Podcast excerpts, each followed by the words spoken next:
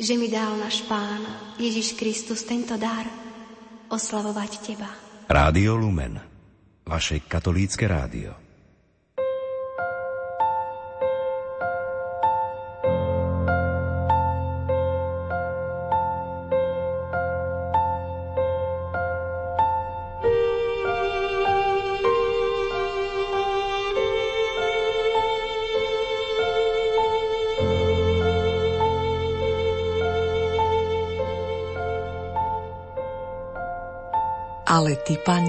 Pane, pre svoje meno sa ma zastaň, veď Tvoje milosrdenstvo je láskavé.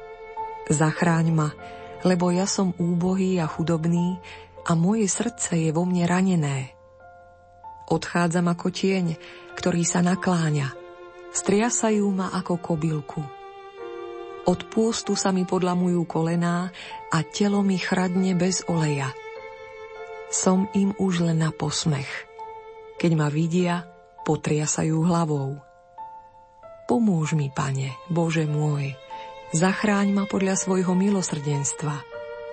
Nech poznajú, že to Tvoja ruka, že si to Ty, Pane, urobil. Oni nech preklínajú, Ty však žehnaj. Nech sú zahambení tí, čo vystupujú proti mne, a Tvoj služobník nech sa raduje – nech hanba pokrie tých, čo ma osočujú a potupa nech ich zahalí ako plášť. Veľmi budem oslavovať pána svojimi ústami. Budem ho chváliť uprostred zástupov. Lebo on stojí po pravom boku chudáka, aby ho zachránil pred jeho sudcami.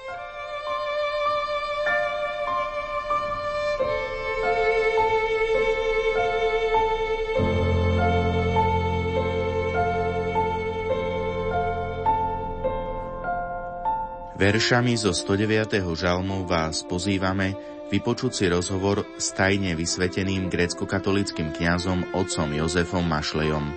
Nerušené chvíle pri rádiách vám želajú tvorcovia relácie Oni nech preklínajú, ty však žehnaj, hudobná redaktorka Diana Rauchová, technik Mark Rimovci a redaktor Jan Sabol.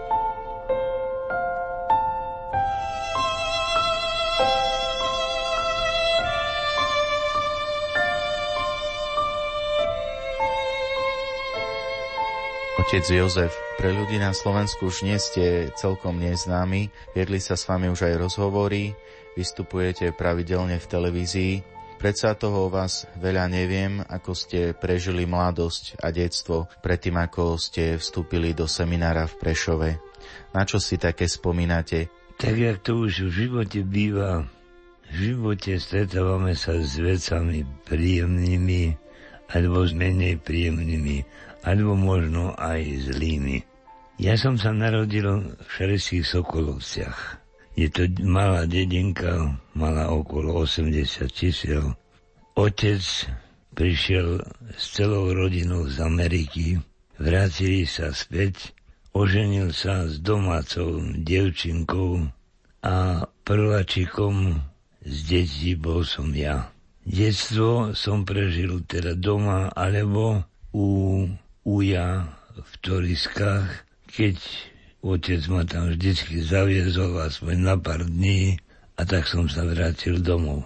Jak 10 ročný chodil som do ľudovej školy v Šarických Sokolovciach. Bol som dobrým žiakom. Po skončení štvrtej triedy, teda na jednak návrh strika Michala Mašlea, ale taktiež aj otca bolo nás už viacej detí, rozhodli, že pôjdem teda do školy a pochopiteľne jedinou strednou školou, teda na východe bolo grécko-katolické ruské gymnázium. A tak v roku 39. som išiel na príjímacie pohovory, hoci bolo také paradoxné, že nevedel som ani čítať pretože som chodil 4 ročníky ľudovej školy do slovenskej školy. Doma sme sa síce modlili staroslaviansky, ale ináč nepoznal som ani jedno písmenko za becedy. A tak, keď som chcel ísť na ruské gymnázium, pretože iná možnosť nebola, tak som sa rýchlo naučil čítať a písať a išiel som na príjímacie pohovory do Prešova. Tie skúšky tam, tak som urobil relatívne dobre, ale aj s prižmúrením očí profesorov, ktorí skúšali. A tak začínal som jak gymnazista. V prvej triede na svoju hanbu musím povedať, čo bolo dôsledkom nie, hádam, nechcenia alebo nejakej inej viny, ale proste z toho, že chodil som do slovenskej školy, nevedel som ani jedno písmenko po rusky. Otec Jozef, spomínali ste vášho strika Michala, ktorý bol grecko-katolickým farárom v Olšavici a tam aj rad prichádzal otec biskup Peter Pavel Gojdič.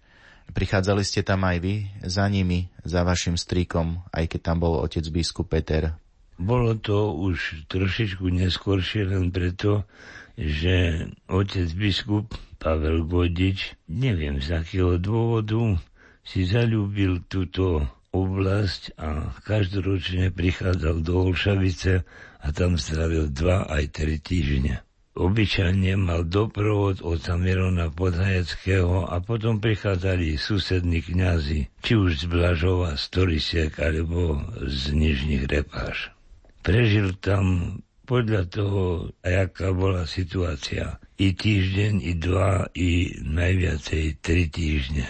Ja, jak taký chlapčik, tak som im každé ráno išli sme teda do cerkvy, vtedy ešte koncelebrácie neboli, takže každý slúžil sám.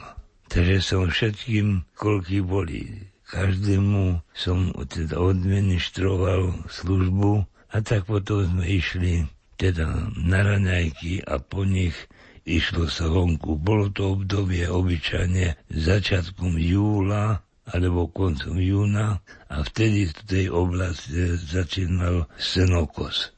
A pán biskup veľmi rád teda chodil medzi ľudí, rozprával sa s nimi o všelijakých problémoch, ktoré mali a ja som robil taký doprovod, respektíve bol som takýmto nosičkom, pretože na obed sa nevracali domov, takže jedlo na obed som nosil vždy so sebou.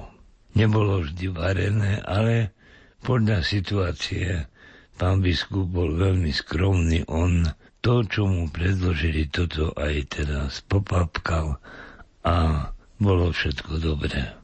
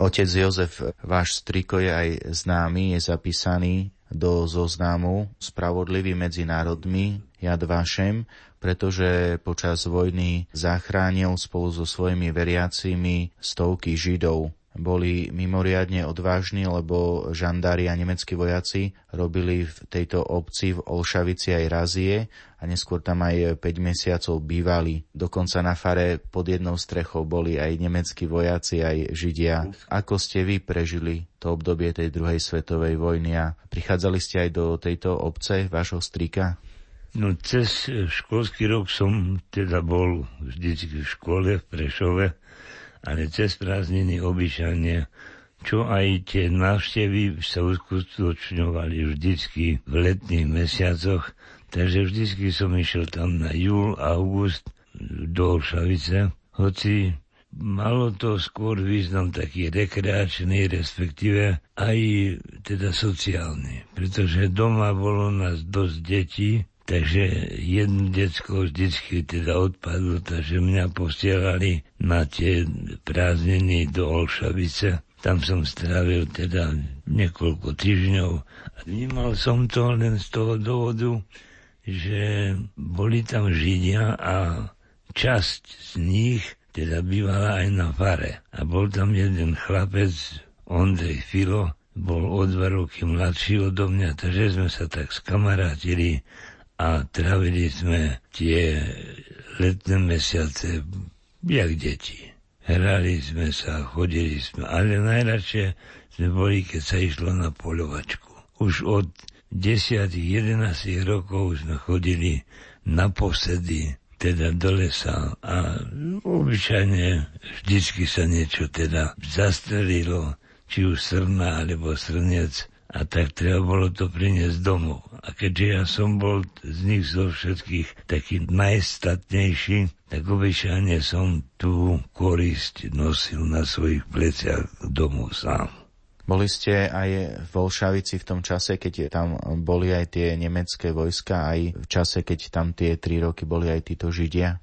No, bol som tam, ale relatívne málo som sa stýkal, pretože Židia, čo boli, tak tí najbližší bývali na fare a boli pokladané za členov rodiny kniaza, čiže strika. A tí ostatní boli po dedine roztrusení medzi takými ľuďmi, ktorí mali preto pochopenie a takto tie mesiace teda ubiehali, až nakoniec prišlo to konečné oslobodenie. Otec Jozef, spomínali ste, že to štúdium bolo ťažšie na tom ruskom gymnáziu. Prečo ste sa vlastne potom rozhodli stať kňazom, že ste potom vstúpili do kňazského seminára? Tak už nejaké zvláštne teda veci neboli ale človek žil v tom prostredí a to povolanie prišlo ani človek nevie jak. To dennodenne som bol na štyroch, piatich službách a pochopiteľne, že tá milosť Božia, teda či už som chcel alebo nechcel, tak sa na mňa lepila po trošičku.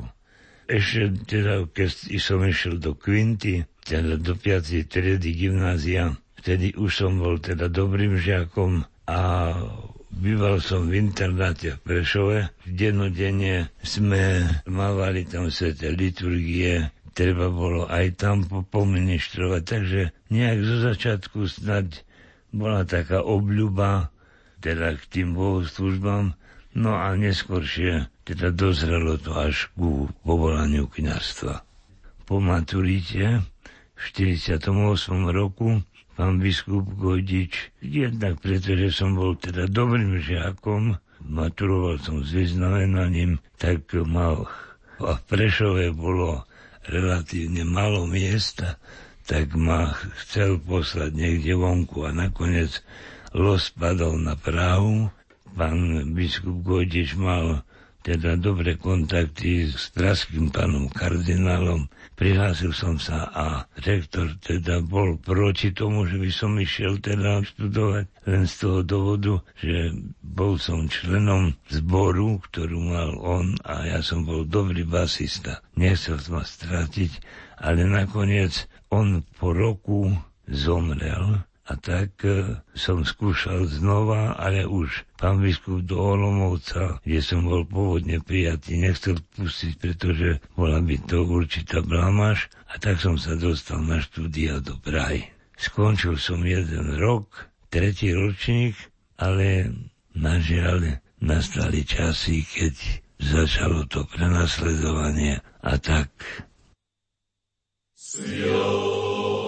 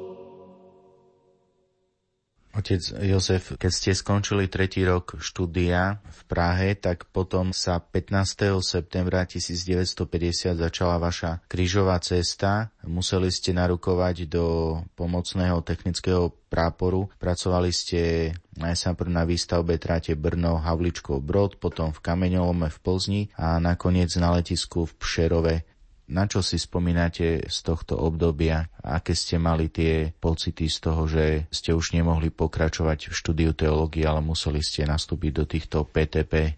Mal som ísť do tretieho ročníka teológie a v tom prišlo povinný odvod. Bol som na odvode, uznali ma schopným a zaradili ma do PTP, do pomocného technického praporu. Narukoval som do Plzňa a odtiaľ to potom boli samé prekladačky. Ináč smiali sa z nás, že sme teda čierni baróni, ale tvrdo sme museli teda pracovať. Výkon ozaj bol teda vysoký, a, ale boli sme tam po väčšine zo začiatku len čistí bohoslovci, ale neskôršie sa to pomiešalo. A tak rád som nejak prijal aj to, aj viac som pochopil, že prečo vlastne som tam. Aj toto tak človeka vedelo teda povzbudiť, že som tu nie preto, že som bol zlý, ale preto, že som bol nepohodlný, respektíve, že som bol teda niečo iné, jak oni, čo všetko ste museli ako PTP robiť? Ste spomínali, že tá práca bola veľmi ťažká. No práca bola veľmi ťažká. Zo začiatku sme robili vo výkope, čiže robili sa základy pod nové kasárne, ktoré sa robili. Po väčšine všetko to bolo na Morave a potom, keď bolo treba niekde vypomôcť, potom bol som pridelený jak traktorista, takže keď je bolo treba pomôcť, alebo kde bolo treba teda prácu traktora, tak ma vždycky nalodili na nákladné auto a tak ma odviezli niekde možno 30-100 kilometrov. Tam som urobil prácu, ktorú bolo treba a tak som sa vracal späť. Práca bola relatívne ťažká. Potom teda od toho traktoristu som sa dostal do výkopu a tak už bolo treba aj kopať, A jak na stavbe býva, čo treba zobrať, či lopatu alebo krompač a robiť to, čo bolo momentálne treba. Ako toto obdobie prežívali vaše príbuzní, to ťažké, že naša cirkev bola zatvorená a vy ste tiež museli narukovať. A ako to prežívali vaša mama a váš otec? No tak otec a mama určite, že neprežívali to ľahko, ale ako si sa spoliehali teda na to, že som teda rozumný chlapec, že sa nedám ani na alkohol, ani na nejaké iné bočné chodničky. A tak dopisovali sme si a otec vždycky aj striko mi hovorí, že príde raz tomu koniec, že by som vydržal. A tak som pochodil niekoľko teda pracovisk, narukoval som do Pšerova, tam sme robili nové kasárne, potom som robil v kamenolome, v Plzni, odtiaľ to potom sme sa dostali na výstavbu nových kasáren do Pšerova a v Pšerove som potom aj skončil vojenčinu ale výsledok bol, no, ľudsky povedané zlý, pretože som ochorel na tuberkulózu a tak ma z vojenčiny superarbitrovali. Dostal som sa potom do vojenského sanatoria do Tatranských matliar a tak s tou tuberkulózou som bojoval prakticky asi 7 či 8 rokov. Nespomínali ste, že vlastne na tú tuberkulózu ste ochoreli po vašom zatknutí. Po dvoch rokoch nutených prác ste boli zatknutí a vlastne počas tejto väzby ste tam ochoreli, aj ste stratili 35 kg. Čo bolo vlastne dôvodom vášho zatknutia? Prečo vás zatkli? Velezrada. A súdený som bol aj pre velezradu, ale pre akú to dnes neviem. Robil som to, čo bolo treba, žiadnu politiku som neviedol. Jedinou chybou bolo to, že obyčajne také skupinky bohoslovcov sa schádzali a modlili sme sa v Svetý Rúženec skoro každý deň, alebo ak nie, tak podľa toho, jak bol čas. A to bola jediná moja teda vina, ktorú započítavali do velezrady, že som hádam chodil do tej skupinky, ale nič je, nejaká politika v tom nebola, bola tam jedine náboženská otázka a boli to modlitby.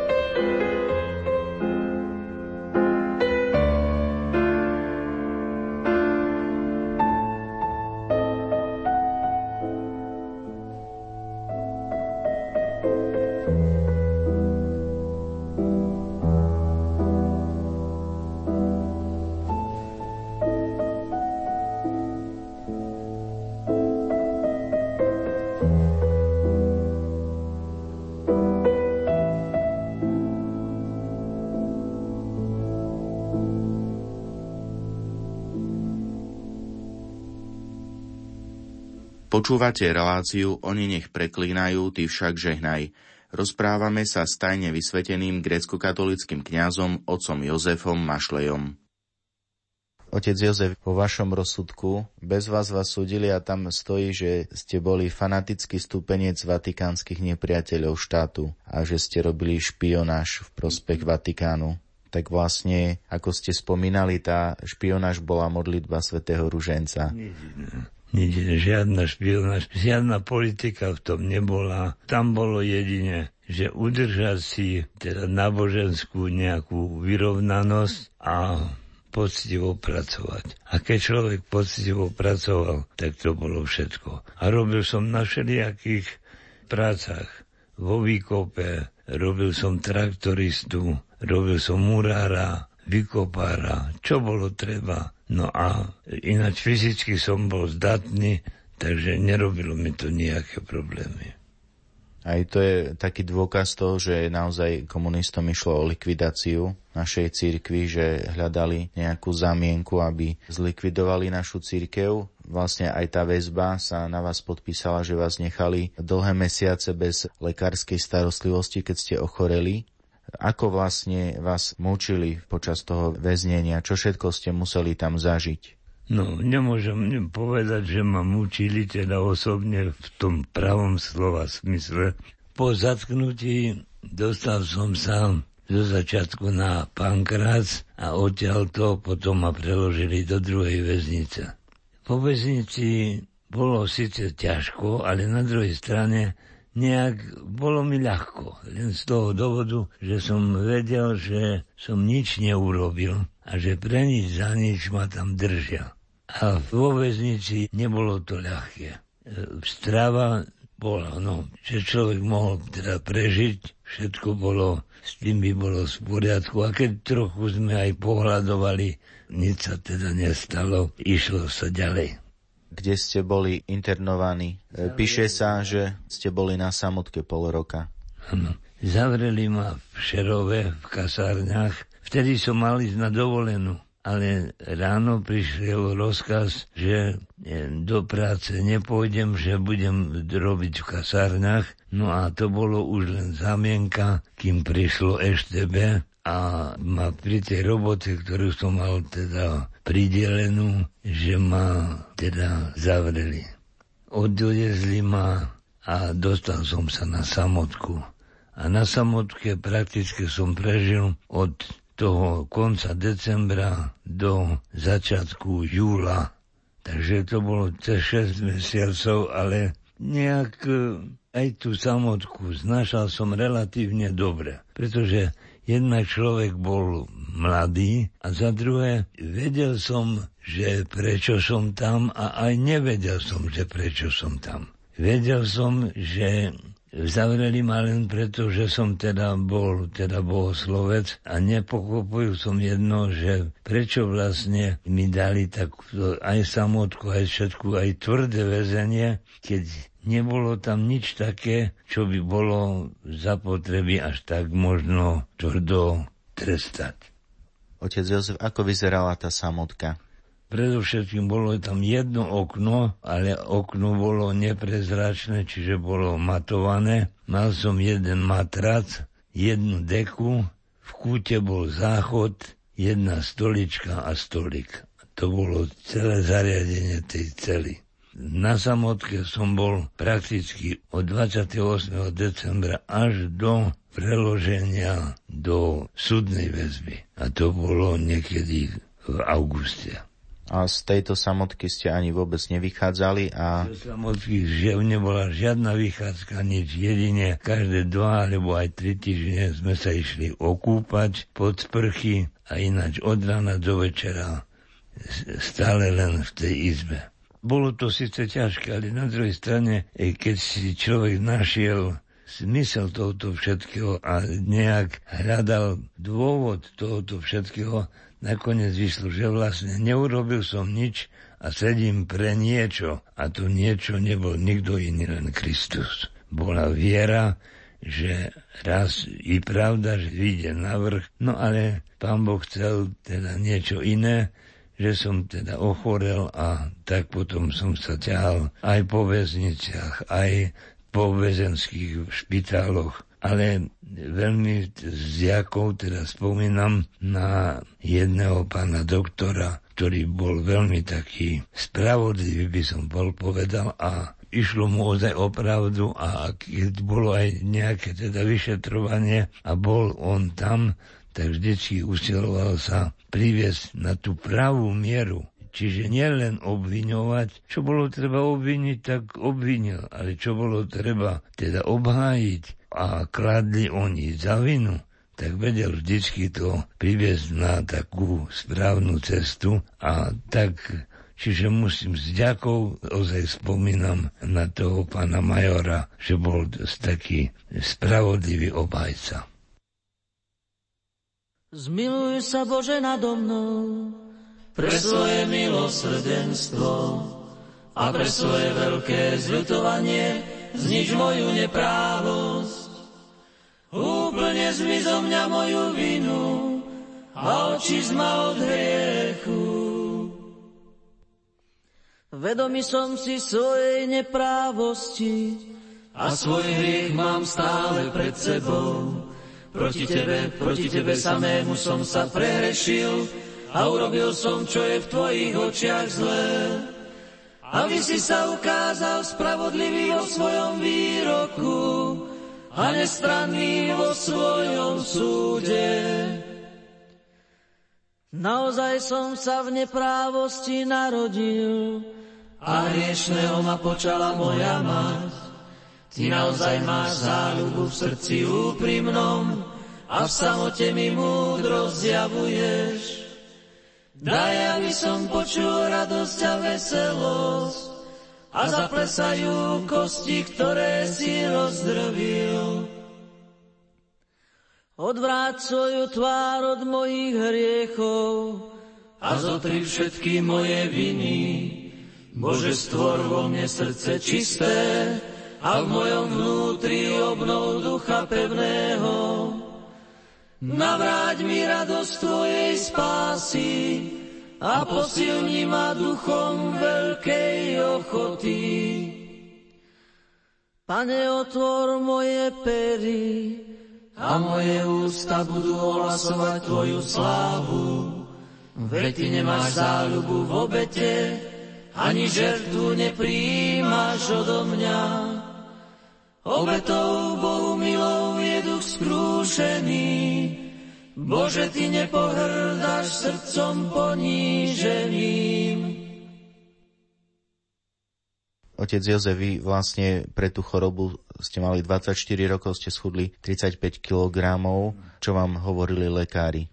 No nič nemohli. Jediný lekár, čo chodil ku mne, bol major Hroch sa menoval, to bol zácný človek. Chlapisko, teda obrovský. A keď som prišiel teda na pán Krás a postavili ma za rengen a on rengenoval, a taká pekná spomienka, že vošiel som do tej kabinky a on pýta sa ma, že kolika tej rok ste na vojne. Hovorím, že třetí. Hovorí, no, tak podívejte sa, dúfam, že ste sa životom spokojen, ale musím vám žiť, že z plíc vám zústali jen rámy. Ale nebojte sa, že spravíme to a bude to dobre. A tak to bola taká dobrá injekcia do toho, že keď aj, lebo človeka ťažila najviacej tá samota. Od rana od 6. do večera do 10. bolo nič človek nevedel, čo robiť. Čiže bolo treba vynájsť sa, tak v tomto čase, v tých voľných chvíľach, ktoré vlastne boli celý deň, zostávala čas pre modlitby. Tak som jednak si zaspieval, čo som teda vedel z cirkevného spevčíc, z liturgie alebo z večerní a modlil som sa za každého. Raz za toho, raz za toho a takto vlastne deň za deň teda ubehol a ani človek sa nenazdal a keď sa to spočítalo, tak bolo cez pol roka. Že som sedel na izbe sám, bol voľný čas. takže bolo čas i na rozmýšľanie, ale jednak len nebolo treba myslieť na to, že som niekde zavretý, alebo že ma niečo boli, alebo čo. A tak s Božou milosťou nejak sa mi to darilo, že vedel som to prijať a vedel som to prežiť tak, jak bolo treba. Odsudili vás na 18 mesiacov a 11 mesiacov ste aj boli vo väzbe a potom 3 roky ste sa liečili. Kde ste nachádzali silu v tomto vašom utrpení? No jedine v Eucharistii, jedine teda u Boha, pretože človek videl, aký je silný. Zo začiatku, veď som, nehovorím, že som bol teda nejaký silný, pretože som mal tak okolo cez 50 kg a keď som ochorel, tak som vážil 38 kg. Čiže jak také malé decko.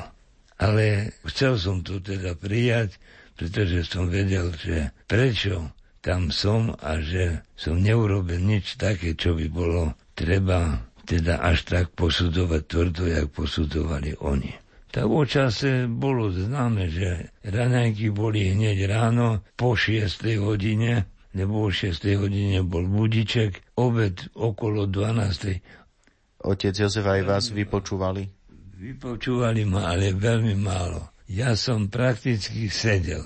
Na výsluchu som všetkého za celú tú dobu, za ten pol roka, som bol, hadam, dva raz či trikrát. A ináč od rana do večera stále a stále len v tej cele. No a tam záchrana jediná bola modlitba. Pretože iné človek nevedel, nemal čo robiť, nevedel, rozmýšľať o čom. A myslieť na to, že trpím, nebolo dobre len preto, že potom ťahalo človeka do plaču. Veď som bol chlapec. Keď tak som, mal som 18-19 rokov, no čože to bolo.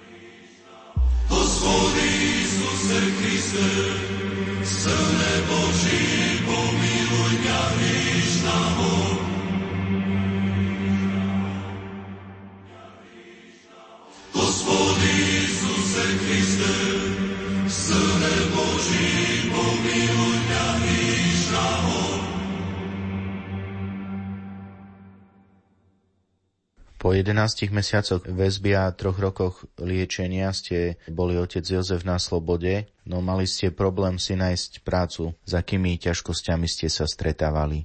Keď som sa vrátil z väzenia, ťažko som si našiel robotu, potom som si našiel robotu v okresnom priemyslovom kombináte v stolárskej dielni. Robil som vedúceho strediska v Sabinove, potom v Humenom a odtiaľto potom keď e, teda to, to, rozpustili, pretože vtedy tá organizácia aj tých podnikov národných bola ešte taká chaotická. Takže zo začiatku som e, teda robil, čo kazali. Potom nás rozpustili a tak som sa dostal robiť do okresného premyslového kombinátu v Humenom a na závode Sabinov. No a potom to bola reorganizácia jedna na druh, za druhou, pretože to nebolo jasné ešte vtedy, že čo a jak. Takže raz robili tak, potom to zmenili tak. Čiže taká skúšobná, skúšobná doba. Otec Jozef v tom závode vždycky vás tak brali, že ste boli v tom väzení, že boli ste znevýhodnení? No, zo strany podniku áno, vždycky sa dívali teda na to takto a aj platové.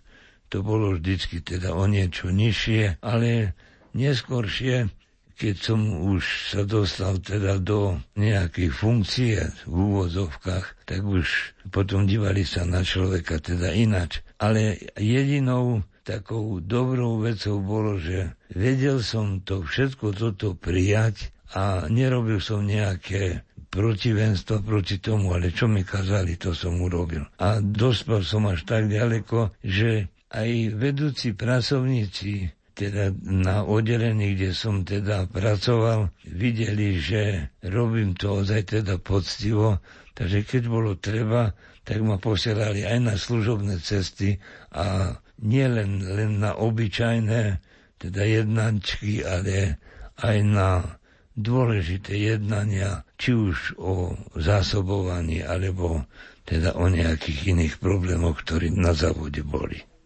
Otec Jozef, a čo vaše kňastvo? a vlastne kedy ste si aj založili rodinu, keď ste mali aj také no, zdravotné problémy? No, tak po celú tú dobu nejak k tomuto kňastvu bolo to, že som bol presvedčený o jednom. A toto ma držalo tak nad vodou, že nezomriem, kým sa nestanem kňazom. No na toto vždycky i dodnes tak s takou ďakou príjmam, že pán Boh mi dal teda vedieť, že nezomriem. A tak ja som sa nebal ani smrti, ani ničoho. Len preto, že som vedel, že kým nebudem kňazom, že nezomriem. A potom aj neskôršie, keď už som bol a teda aj vonku, teda na brigádach, alebo kde boli všelijaké i teda stresové situácie, i nebezpečné životu, ale nikdy som sa ničoho nebal len preto, že nedospel ešte som do situácie, že by som už mal zomrieť. Už v tom závode konzervárskom ste nejaké vyvíjali aktivity smerom, aby ste sa stali tým kňazom, keď ste cítili tú tužbu ako možno prorok Simeon, že nezomriete, kým nebudete tým kňazom? No tak nemôžem povedať, že by som nejak niečo robil, nejak by som povedal teda apoštoloval len z toho dôvodu, že nedela pochopiteľne bol sviatočný deň, to bez svetej omše nebolo skoro nikdy. Jedine vtedy, keď bola zima, že bol veľký sneh, že sme nemohli ísť do kostola. Ale ináč sme sa usilovali aj celá rodina rodičia nás vždycky viedli k tomu, že nedela bola deň Boží a chodili sme vždycky do kostola, alebo keď sme nemohli, tak sme sa modlili doma spoločne. Otec Jozef, spomínali ste rodinu, kedy vlastne ste si založili tú rodinu vašu? No, keď som prišiel teda od vojenčiny, dlho som rozmýšľal, že či sa oženiť alebo neoženiť. Chcel som pôvodne možno, že dnes, z pozície dneška môžem povedať tak, že to bolo také zbožné prianie, že chcel by som byť tým alebo tým, ale po väčšine chcel som byť kňazom. Lenže ťažko bolo, nebolo ani predstaviteľné, že by človek sa k tomu mohol teda dostať. No ale neskôr, keď som prišiel do gymnázia, človek sa dostal do tohoto prostredia grecko-katolického, lebo ináč som prakticky chodil vždycky do rimokatolického kostola jedine, keď otec môj bol tvrdý grecko-katolík. Ten každú nedelu sadol na bicykel a keď som bol ešte menší, tak ma zobral teda na bicykel a dvaja sme išli do Savinova, do cerkvy a naspäť, keď sme išli, lebo to bolo hore breom, tak sme mali také etapy. Ja som išiel asi 100-200 metrov na bicykli, bicykel som nechal v priekope a išiel som peši. A otec došiel, zobral bicykel, predbehol ma a takto na také etapy, že sme sa skôr dostali v nedeli domov.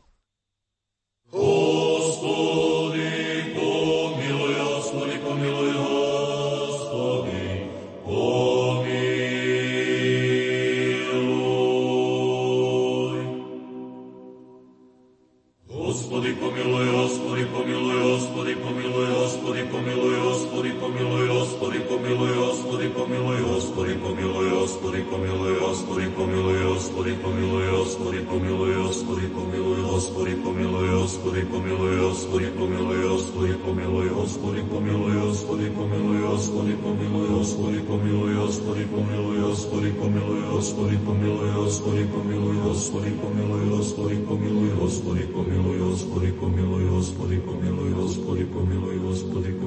hospody pomiluj, hospody pomiluj, hospody pomiluj, hospody pomiluj, hospody pomiluj, hospody pomiluj, hospody pomiluj, hospody pomiluj, hospody pomiluj, hospody pomiluj, hospody pomiluj, hospody pomiluj, hospody pomiluj, hospody pomiluj, hospody pomiluj,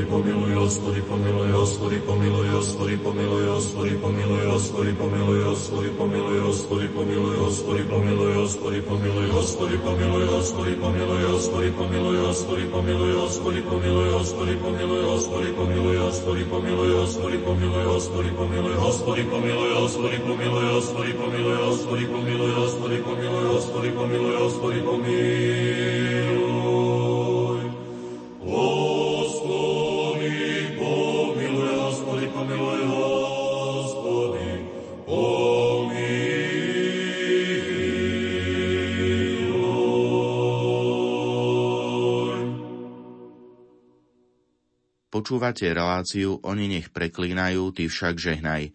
Rozprávame sa s tajne vysveteným grecko-katolickým kňazom otcom Jozefom Mašlejom. Otec Jozef, kedy tak na novo sa rozhodli stať sa tým kňazom? Vlastne po 40 rokoch ste aj boli 18. marca 1988 tajne vysvetení otcom biskupom Eugenom Kočišom v Zdobe. Kedy ste vlastne tak začali tú svoju túžbu, ten svoj sen stať sa kňazom tak naplňovať? Tak, e, no predovšetkým tam išlo o tú modlitbu. Ja som e, relatívne veľa cestoval. A tak som sa usiloval dostať takto, že by som sadol si dopredu ku šoferovi. No a keď tak som sa tam mohol teda pomôcť všetko. I rúženček nebolo treba, ale keď som sa chcel už potom jak kniaz teda pomodliť časoslov, aspoň čas jeden, alebo niektorú časť, pretože celý časoslov nebolo možné. Takže vždy som sadol si dopredu, zobral som si tak ten časoslov pred seba. No a tí, čo sedeli teda v tom aute, ani nejak teda neevidovali, že čo ja robím, alebo oni sú, mali svoje problémy. A keď bolo treba sa zapojiť, tak sme sa som sa zapojil aj ja. No a takto. A brali ma takého, jak som. Otec Jozef, kedy vlastne ste si tie teologické štúdia dokončili? Ja som teologické štúdia nedokončil. Keď sme narukovali ku vojsku, dostali sme sa do Sazavy Veľkej Losenice. Robili sme tam na trati.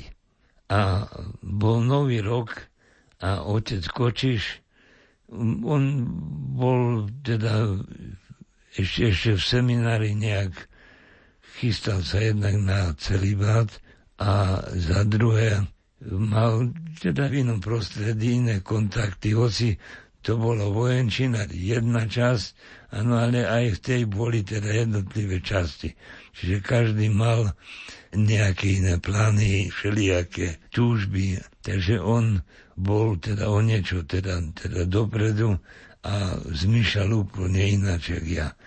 Človek si myslel tak, že k tomu sa dostane ľahko. Ale nebolo to také jednoduché.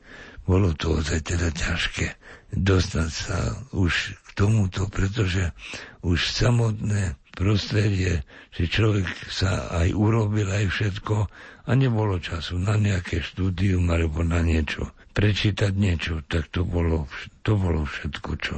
Ale hlavne išlo o to, že tá idea tohoto kniazstva u mňa zostala a chvála Bohu, ďakujúc Bohu za to, že sa splnila.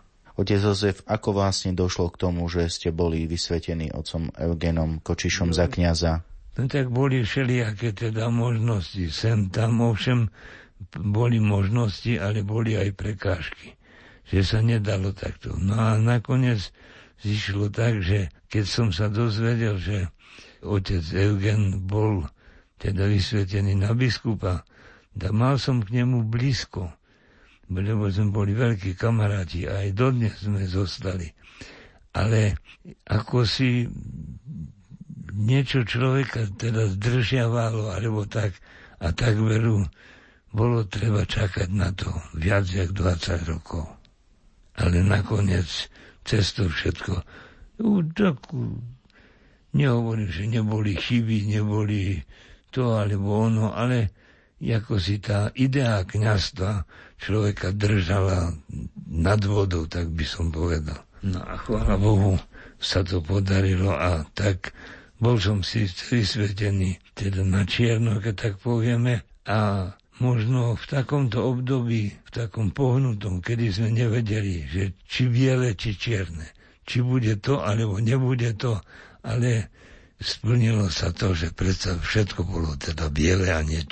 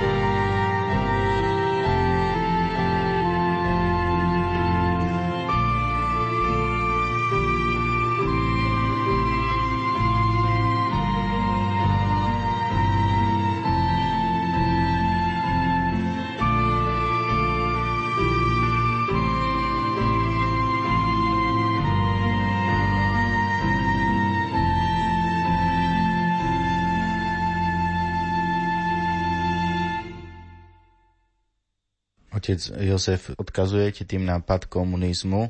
Vlastne potom už ste začali pôsobiť ako kňaz. Bol to už váš dôchodkový čas. Nebol to tá služba kňaza, po ktorej ste tak celý život túžili, aj takým zároveň ďalším krížom pre vás?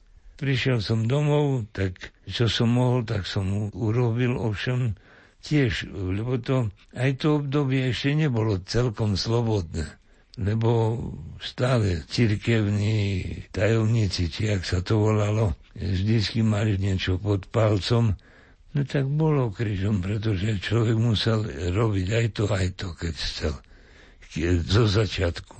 A potom, keď som sa dostal už teda na, jak sa hovorí, na voľnú nohu, tak človek sa musel usilovať, ako si robiť to tak, jak by sa to malo teda robiť. No keď som sa prihlásil u pána biskupa Hirku, tak prijal ma, vtedy tam e, teda pracoval aj otec Tomko, takže viete, ono, veľa robilo aj to, že stále som bol v styku s kňazmi.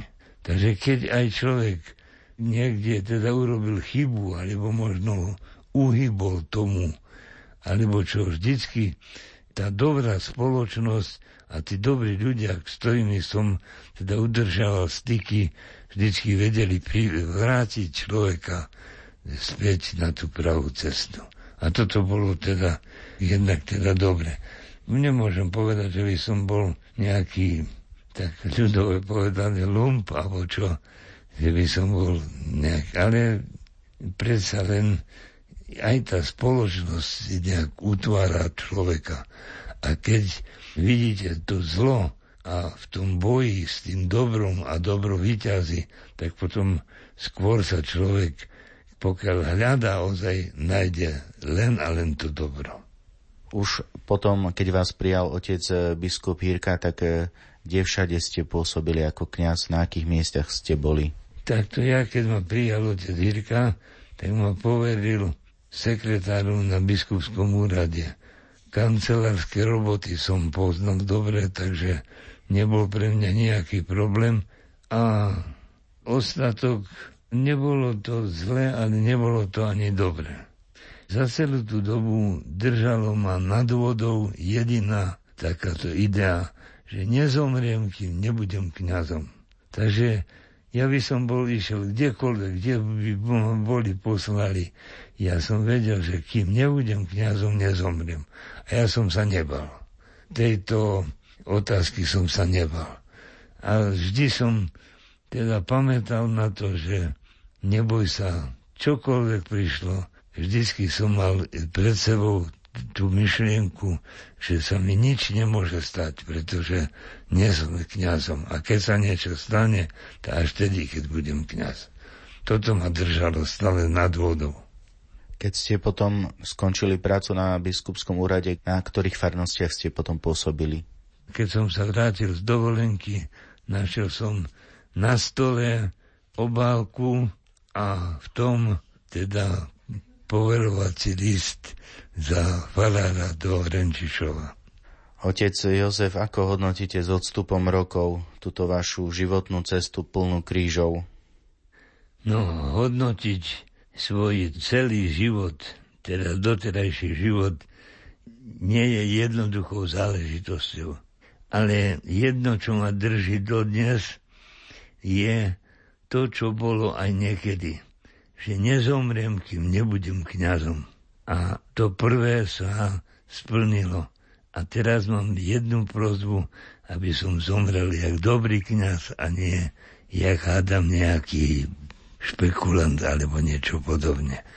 Chcel som urobiť pre Boha teda to, čo som vedel, aj pri tých všetkých ľudských slabostiach, ktoré človek môže sa dopustiť každý deň.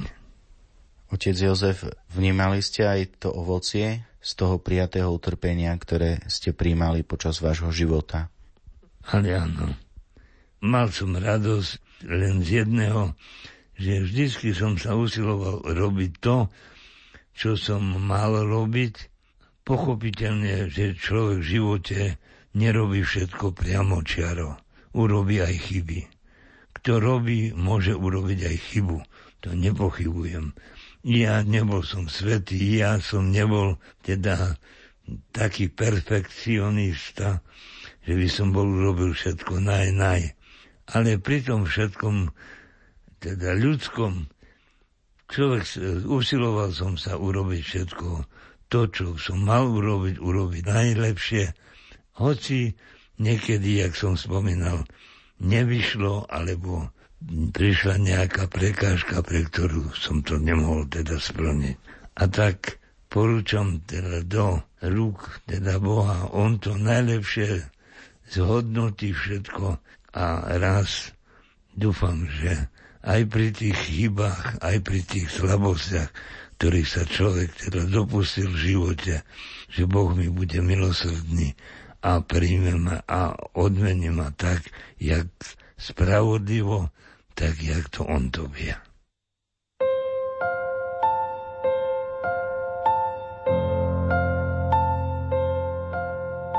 Otec Jozef Mašlej, tajne vysvetený grécko-katolický kňaz, nám cez svoj životný príbeh priblížil, že pán nenecháva svojich verných v utrpení osamotených.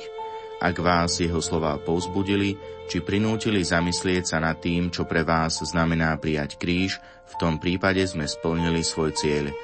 Na relácii Oni nech preklínajú, ty však žehnaj spolupracovali hudobná redaktorka Diana Rauchová, technik Marek Rimovci a redaktor Jan Sabol. Ďakujeme vám za pozornosť a želáme hlboké prežitie Veľkého piatku.